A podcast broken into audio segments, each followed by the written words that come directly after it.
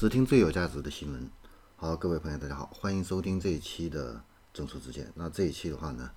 我们把目光聚焦到华为。那最近的话呢，华为汽车这样的一些概念股，你比如说小康股份、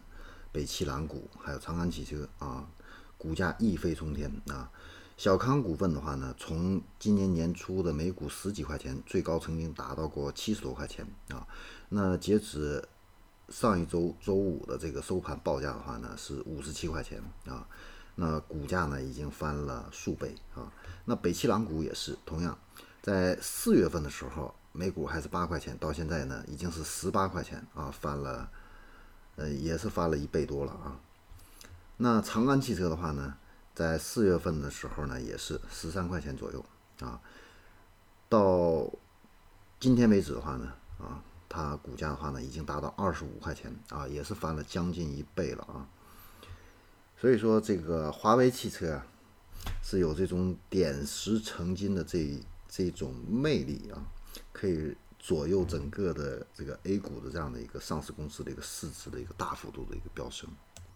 那我们来看一下华为呢，目前跟这个主机厂合作这一方面呢，都有哪些进展啊？为什么这些汽车上市公司的话呢，股价会暴涨的这么厉害啊？那首先的话呢，是长安汽车这一块。那长安的话呢，五月二十一号啊，也就是说上周五啊，呃，股价大幅呢。上涨了百分之八啊，那这次上涨的话呢，主要是跟一个消息有关，就是华为的话呢，要和长安汽车共同研发汽车芯片啊。但是呢，这个下午啊，长安汽车的话呢，对媒体表示啊，这个消息的话呢，不是真的啊。那同时的话呢，长安汽车的话呢，也公告了这样的一个控股股东的一个减持的一个计划啊，表示的话呢，减持股份的话呢，不超过百分之三啊，所以。如果有在投资汽车行业的这样的一些朋友的话呢，啊，我建议还是不要追高了啊。为什么呢？因为前几天我的这个新闻里边的话呢，也都给大家分析过了，就是现在主机厂的厂家因为大这个原材料的一个大幅度的一个上涨，利润空间呢被大幅度的一个压缩。那我们看一下大宗这个商品的这个价格的话呢，是从今年的二月份啊，你像比如说钢材啊。从二月份开始上涨啊，而且呢涨幅不小。那这个成本上涨的这个压力传导的话呢，对于汽车企业的一个利润的一个压缩的话呢，可能要在二季报啊才能够看到。那二季报什么时候发布呢？那一般都是在第三个季度这样的一个时候才能够发布啊。所以说，也就是说七月份以后啊，陆续披露这个二季报的时候。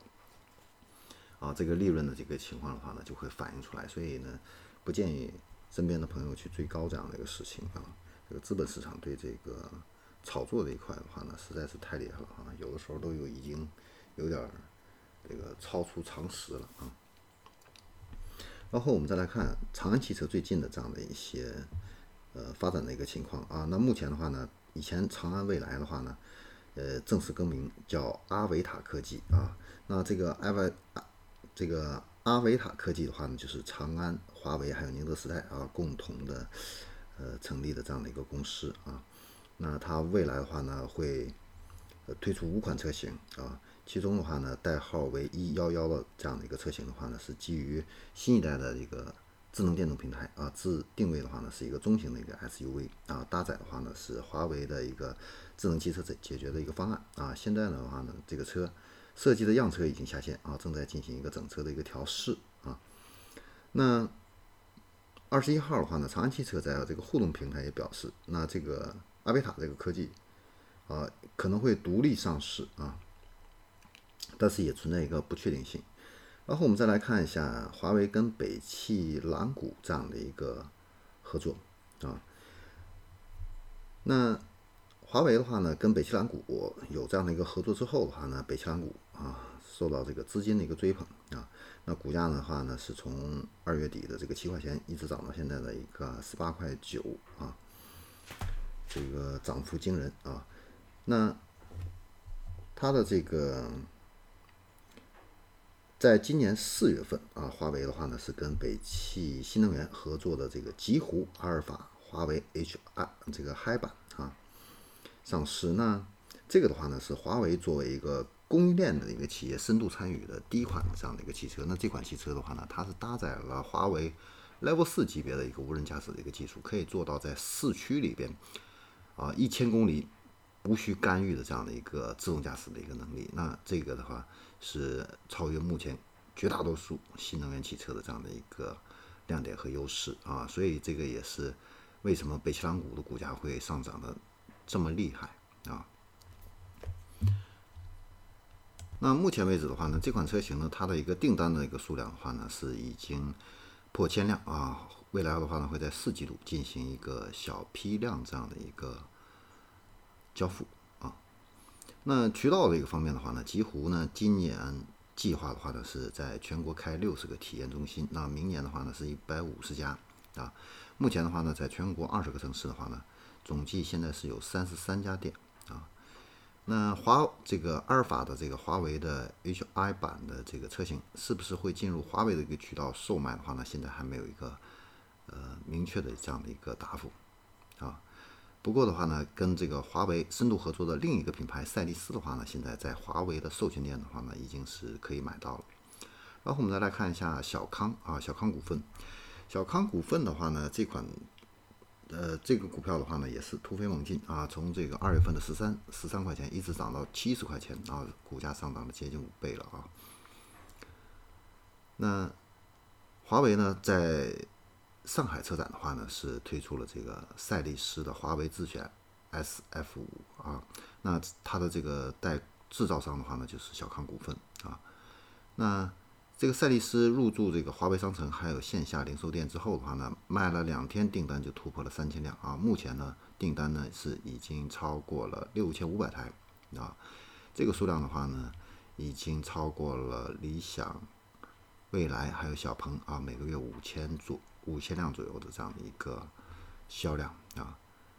所以，但是从小康股份产销的一个月报来看的话呢，这个它前三个月啊，新能源汽车卖的实际上并不好啊，都是一千多台，呃，五百多台啊，三千台这个样子啊，所以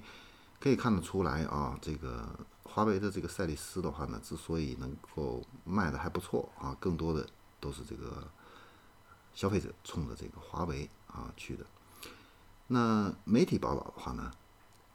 在华为手机授权店卖车的话呢，华为能够在这个销售当中的话呢，获得分成啊，包括销售额的百分之十以及经销商的百分之七到八。那五月十九号的话呢，针对智能汽车的这块的一个业务，那华为的轮值的董事长的话呢，余承东啊，亲自确定了新的目标，就是要在明年呢要卖三十万台啊。那这个的话呢，是特斯拉在去年中国销量的两倍还要多啊。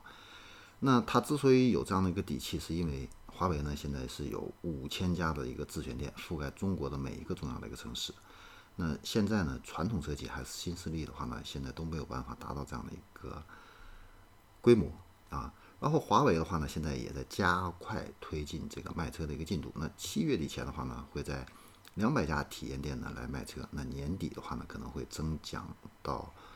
一千家左右啊，所以这个数量的话呢是非常惊人的。因为目前呢，主流的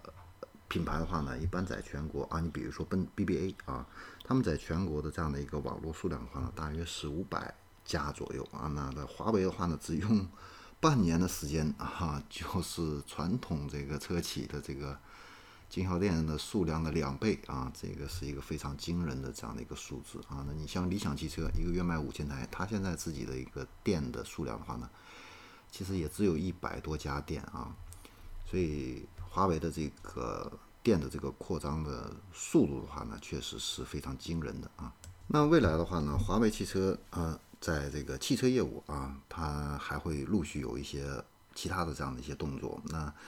呃，既然之前有过这样的一个资本的这样的一个狂潮的话呢，未来的话呢，也不排除可能会再次复制啊。所以，呃，如果想要在汽车行业进行这样的一个投资的话呢，确实啊，可以去关注华为啊，在汽车行业这方面的一个动向。好，那这里是众筹之见，我们这一期的话呢，就给大家分享到这里，我们下期再见。